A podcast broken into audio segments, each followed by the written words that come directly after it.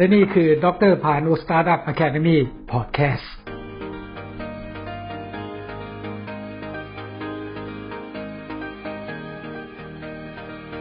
สวัสดีครับ ผมดรพานุลิมานุครับ วันนี้ผมจะมาคุยเรื่องของการทำสตาร์ทอัพ5.0 นะครับ เทคนิคในการสร้างไอเดีย โมเดลต้นแบบโครงสร้างโมเดลธุรกิจ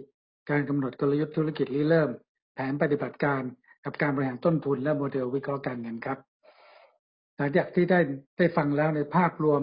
ของการมองภาพรวมของโมเดลทางธุรกิจ business model เป็นอย่างไร วันนี้ผมจะมาคุยนะครับ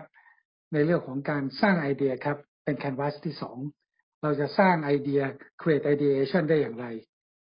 วิธีการของผมเนี่ย ผมจะมีวิธีการเรียนรู้และฝึกปฏิบัติในการใช้เทคนิคการสร้างไอเดียเนี่ย ผ่านการประเมินผลเนี่ยสี่ขั้นตอน ผมเรียกเป็น four step assessment นะครับ เรามาดูกันนะครับว่า four step assessment มีอะไรบ้าง อันแรกนะครับคือการคิดไอเดียสร้างสรรค์ คือการคิดไอเดียสร้างสรรค์ตัวนี้มันจะต้องใช้เรื่องความร่วมมือของพนักงานหรือทีมงานนะครับ ผมอยากจะเสนอแนะให้วิธีการที่ผมทำกับลูกค้าของผมก็คือ อย่างน้อยต้องมีประมาณสักสามคนเป็นเลขขี้หรือห้าคนเพราะจะได้ช่วยในการทำ brainstorming มี majority ของการลงมติกัน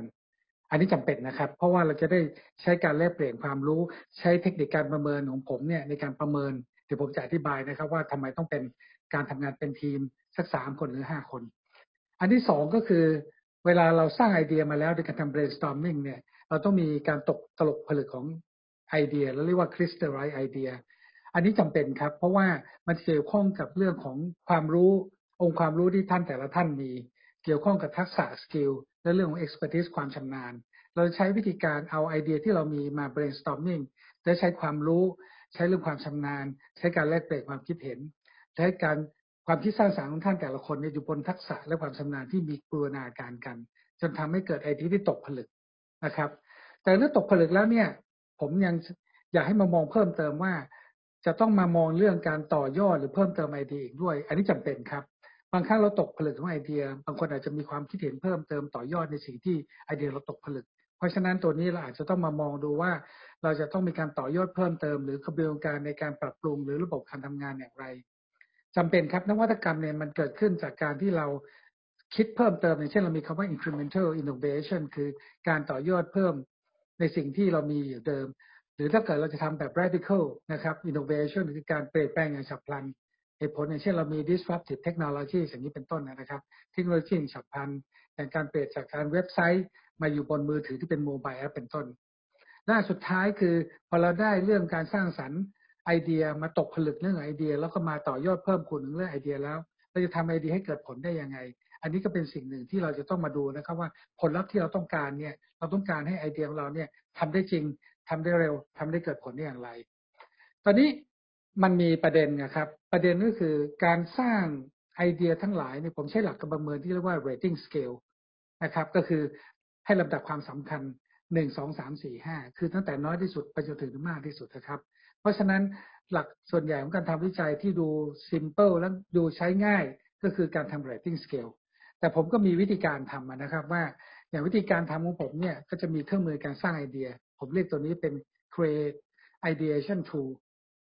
โดยการที่ใช้ mock-up case study นะครับ เป็นตัวที่เป็นตัวอย่างในการที่หลาย ๆ ท่านจะได้ใช้ประโยชน์ของการใช้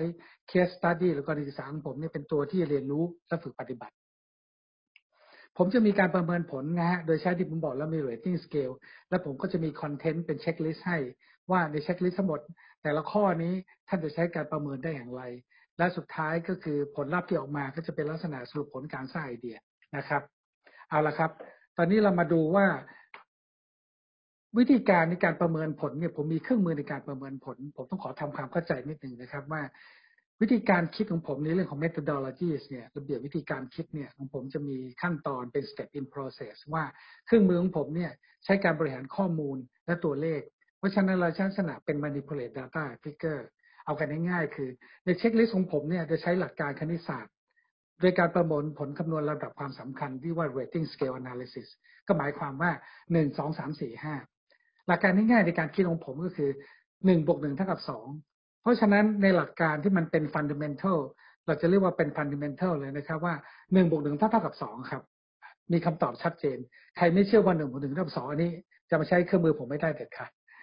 แต่ถ้าเกิดเราหาทางเลือกที่เราจะได้คำตอบของคำว่าสองเนี่ย มันก็มีทางเลือกครับ ในหลักคณิตศาสตร์คือ อย่างเช่นสี่ลบสองเท่ากับสองหรือสองคูณหนึ่งเท่ากับสองหรือห้าลบสามเท่ากับสอง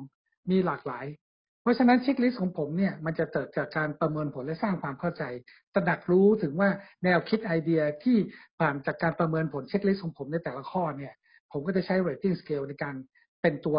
คำนวณเพื่อหา matrix มัน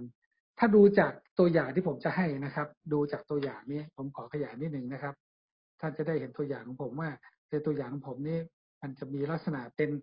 การนำเสนอโครงการก็จะมีเป็นชื่อโครงการนะครับ มีข้างบนอย่างเช่นตัวอย่างของผมก็บอกว่า to be number one product and service แล้วก็จะมีชื่อบริษัทมีงบประมาณทั้งหลายที่กำหนดอย่างเช่น 10 ล้านบาทเป็นต้น เพราะฉะนั้นในภาพรวมเนี่ยของโครงการโปรเจกต์ทั้งหลายเนี่ยผมมีให้ให้เขียนนะครับ ถ้าจะให้ดูรายละเอียดที่ดีชัดเจนเนี่ยอันนี้เลยครับ ในรายละเอียดชัดเจนเนี่ยของรายละเอียดเนี่ยท่านจะเห็นเลยว่าผมจะ ให้ท่านสามารถใส่ข้อมูลในเรื่องการทำโครงการที่ท่านต้องการ โดยการพัฒนาโมเดลธุรกิจหรือ business model ตามที่ท่านคิดมาเลยตั้งแต่ต้นนะครับ เพราะฉะนั้นผมไม่จำเป็นต้องรู้ว่าท่านทำธุรกิจอะไร ท่านเพียงแต่เข้าใจวิธีการในการทำในการสร้างของผมตั้งแต่ต้นน้ำกลางน้ำและปลายน้ำตั้งแต่สร้างไอเดียจนเป็นโมเดลธุรกิจ วางแผนธุรกิจจนกระทั่งเป็นเรื่องของการวิเคราะห์เรื่องของต้นทุนและโครง โครงสร้างทางการเงินทั้งหลาย financial model analysis model ทางการเงินทั้งหลายจนกระทั่งได้ผลลัพธ์ออกมาเลย เพราะฉะนั้นผมจะมีวิธีการขั้นตอนเป็น step by step ให้ท่าน ท่านใส่ข้อมูลได้ตามที่ท่านต้องการ follow ตามตัวไกด์ไลน์ที่ผมให้เป็นลักษณะ canvas แล้วก็มีกระบวนการขั้นตอน step in process ให้ยกตัวอย่างเช่น ผมจะบอกภาพรวมข้อเสนอโครงการท่านก็เขียนเลยในตัวอย่างผมก็จะระบุชัดเจนเลยนะครับว่า ต้องการเป็นที่หนึ่งเรื่องสินค้าบริการ ต้องการสร้างนวัตกรรม วัตถุประสงค์ก็ต้องการใช้เทคโนโลยีสมัยใหม่ เน้นเรื่องผมกำไรและขาดทุนผลลัพธ์ที่ได้ก็ต้องการให้ชัดเจนว่า นวัตกรรมที่สร้างสิ่งที่เกิดขึ้นต้องมีลักษณะที่แข็งแกร่งและยั่งยืน เพราะฉะนั้นการบริการคุณภาพทั้งหมดจะต้องมีประสิทธิภาพ และขั้นตอนในการดำเนินการจะต้องมี1 2 3 4ที่เกี่ยวข้องกับการสร้างสรรค์ไอเดีย การจัดบริหารจัดการนวัตกรรม การพัฒนาสินค้าคำนึงถึงประสิทธิภาพ การกำหนดกลุ่มเป้าหมาย ที่ชัดเจนนะครับ อันนี้ เพราะฉะนั้นในเคสของผมเนี่ยการศึกษาก็ยังระบุอีกนะครับว่า ท่านควรจะต้องมีตัวชี้วัดนวัตกรรมด้วย อย่างน้อยผมก็มีรายละเอียดของตัวชี้วัดนวัตกรรม ให้ท่านถึงสิบข้อนะครับ ตามรายละเอียดที่ท่านเห็นในในในหน้าจอนี้เลย ไม่ว่าจะเป็นรายได้ประสิทธิภาพ คุณภาพค้นหาสิ่งใหม่ ๆ การจัดการนวัตกรรมเข้าถึงความต้องการลูกค้า หรือการเปลี่ยนแปลงทั้งหลายโดยใช้เทคโนโลยีสมัยใหม่ ข้อ 6 ที่ก็จะบอกในเรื่องของโครงการทั้งหลายว่ามีความเกี่ยวข้องกับฟังก์ชันใดบ้าง ก็จะเกี่ยวข้องกับกระบวนการผลิต เกี่ยวข้องกับวิศวกรรมเกี่ยวธุรกิจความปลอดภัยลดค่าใช้จ่าย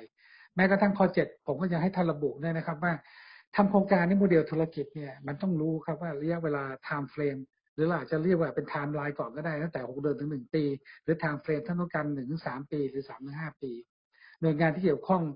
ในองค์กรของท่าน มีตั้งแต่ Marketing มีตั้งแต่ Sales Management Engineer Innovation ทั้งหลาย HR ทั้งหลายที่เกี่ยวข้องนะครับ QC Finance Admin ทั้งหลาย และสุดท้ายข้อ9ก็คือจำเป็นครับที่ท่านจะต้องมีตัวชี้วัดความสำเร็จ คือปัจจัยความสำเร็จในเรื่องรายได้กำไร ในเรื่องของแบรนด์ อัตราการเติบโตส่วนแบ่งตลาดความพึงพอใจลูกค้า แล้วก็เรื่องทรัพยากรกระบวนการแม้กระทั่งระบบ System Technology ทั้งหลาย อันนี้คือการ mock up case study ให้ท่าน ผมมั่นใจว่าตัวนี้ได้ครบวงจร ได้ครบข้อมูลที่ท่านจะใช้ในการดูจากตั้งแต่โมเดลธุรกิจที่ท่านต้องการสร้างในขั้นการสร้างไอเดียที่ท่านต้องมีเอาละครับ ตอนนี้เรามาดู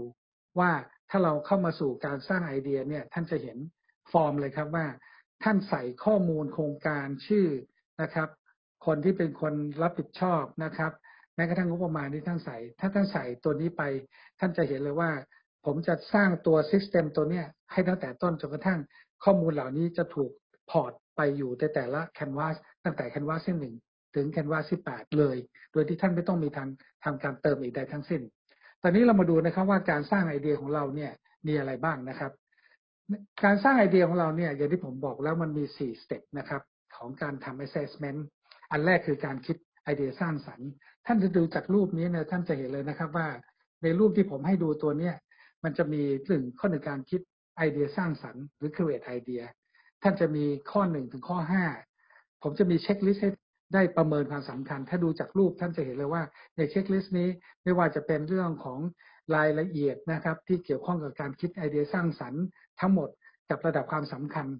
คะแนนเต็มเนี่ยท่านจะเห็นเลยว่าหนึ่งถึงห้าเนี่ยก็คือท่านมี checklist อยู่ห้าข้อ ระดับความสำคัญมีห้าข้อ คะแนนเต็มของเขาก็คือของตัวนี้ก็คือยี่สิบห้า เป็น matrix ห้าคูณห้าห้าห้ายี่ห้านะครับ เพราะฉะนั้นท่านประเมินทุกครั้งที่ท่านประเมินใส่เข้าไปนะครับ ในระดับความสำคัญในแต่ละข้อ ตัวทางฝั่งขวาที่เป็น bar chart เนี่ยเป็นแท่งเนี่ยก็จะขึ้นลงตามให้ท่านเห็นนะครับ เพราะฉะนั้นในการประเมินแต่ละข้อแต่ละข้อที่ท่านมีก็อยู่ที่ว่าท่านประเมินจากตามความเป็นจริง หรือท่านประเมินจากสิ่งที่ต้องการให้เป็น ผมมักจะบอกคนที่ทำกับผมเสมอว่าต้องเอาไอเดียที่คุณมีอยู่ในปัจจุบันตามความเป็นจริง ประเมินก่อนเลยว่าท่าน เห็นไอเดียของท่านเป็นอย่างไร เพื่อเราจะได้รู้ว่าสิ่งสิ่งแล้วที่ท่านคิดมาตลอดเนี่ย ก่อนที่ท่านจะทำเป็นโมเดลต้นแบบเนี่ยท่านมีท่านเห็นอะไรบ้างนะครับ การคิดไอเดียสร้างสรรค์ก็อย่างยกตัวอย่างเช่น เราเน้นในเรื่องของความรู้ความชำนาญ เราเน้นในเรื่องของการเคลื่อนไหวให้เกิดไอเดียสร้างสรรค์อย่างเช่นนะฮะหรือแม้กระทั่งมองการเปลี่ยนแปลง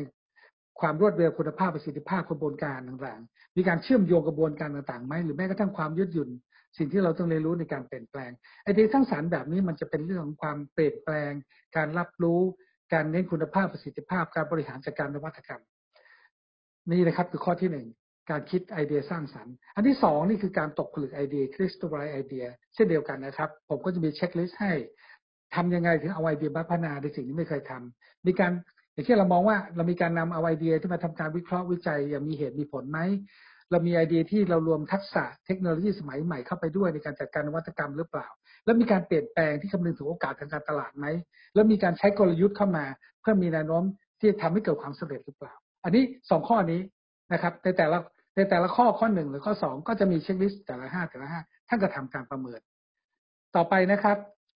อันที่สามคือขยายเพิ่มเติมไอเดีย เราก็จะเน้นว่าหลังจากที่ท่านตกผลึกละจากการสร้างสารรค์ไอเดีย เราก็มาดูเลยว่า ถ้าเราจะต่อยอดสมมติถ้าเกิดท่านลงทุนมีการทำรีเสิร์ชพัฒนาไอเดีย ให้เป็นนวัตกรรมที่อย่างต่อเนื่องจะทํำยังไง เรามีการปรับกระบวนการต่างๆ โดยใช้เทคโนโลยีสมัยใหม่ให้มีสิทธิภาพเพิ่มขึ้นหรือเปล่า หรือแม้ก็ถ้ามีไอเดียที่มีมีแนวทางนวัตกรรมที่เปลี่ยนแปลงไหมมีเส้นทางกับวาระฐานการตลาด หรือบริหารจัดการทรัพยากรได้หรือเปล่า อันนี้ก็เป็นการต่อยอดนะครับเพื่อเน้นในเรื่องของเอาสภาพไปร้อนจากข้างนอกเข้ามาเติมให้ดูว่าในการที่ท่านคิดในเรื่องการ สร้างสารรค์ไอเดียมาแล้วตกไปเหลือเนี่ยเอาข้างนอกมาดูที่เกิดมีมุมมองอย่างไรบ้าง และสุดท้ายคือผลลัพธ์ครับ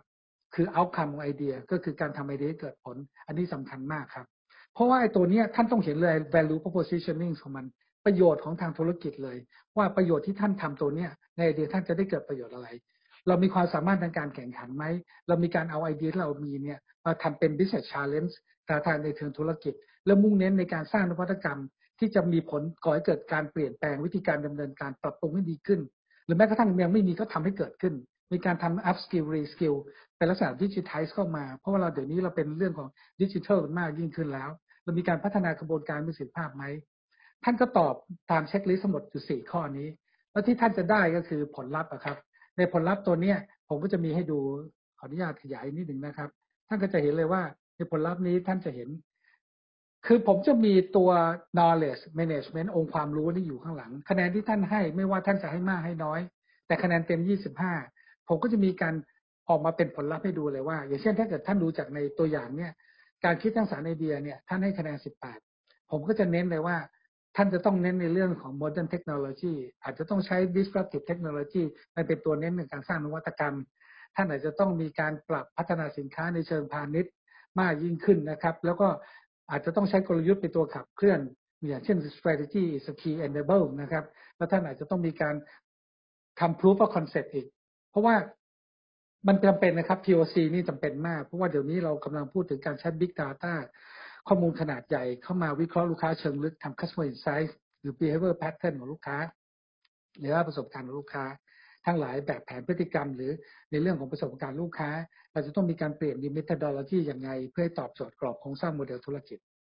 ในแง่ของการตกผลึกเหมือนกัน ถ้าสมมติท่านประเมินออกมาในในเรทที่ต่ำลง อันนี้เนี่ยมันจะเห็นชัดเลยว่าท่านอาจจะต้องกลับไปเลย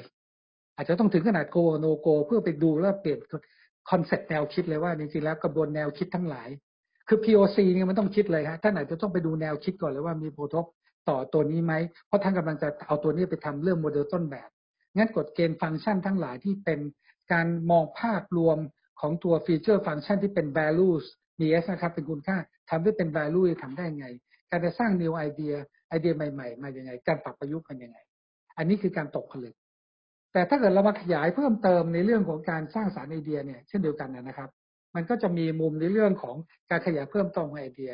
สมมติถ้าท่านประเมินอยู่ตรงกลาง ไม่ถึงกับเต็มเนี่ย เช่นเดียวกันนะครับ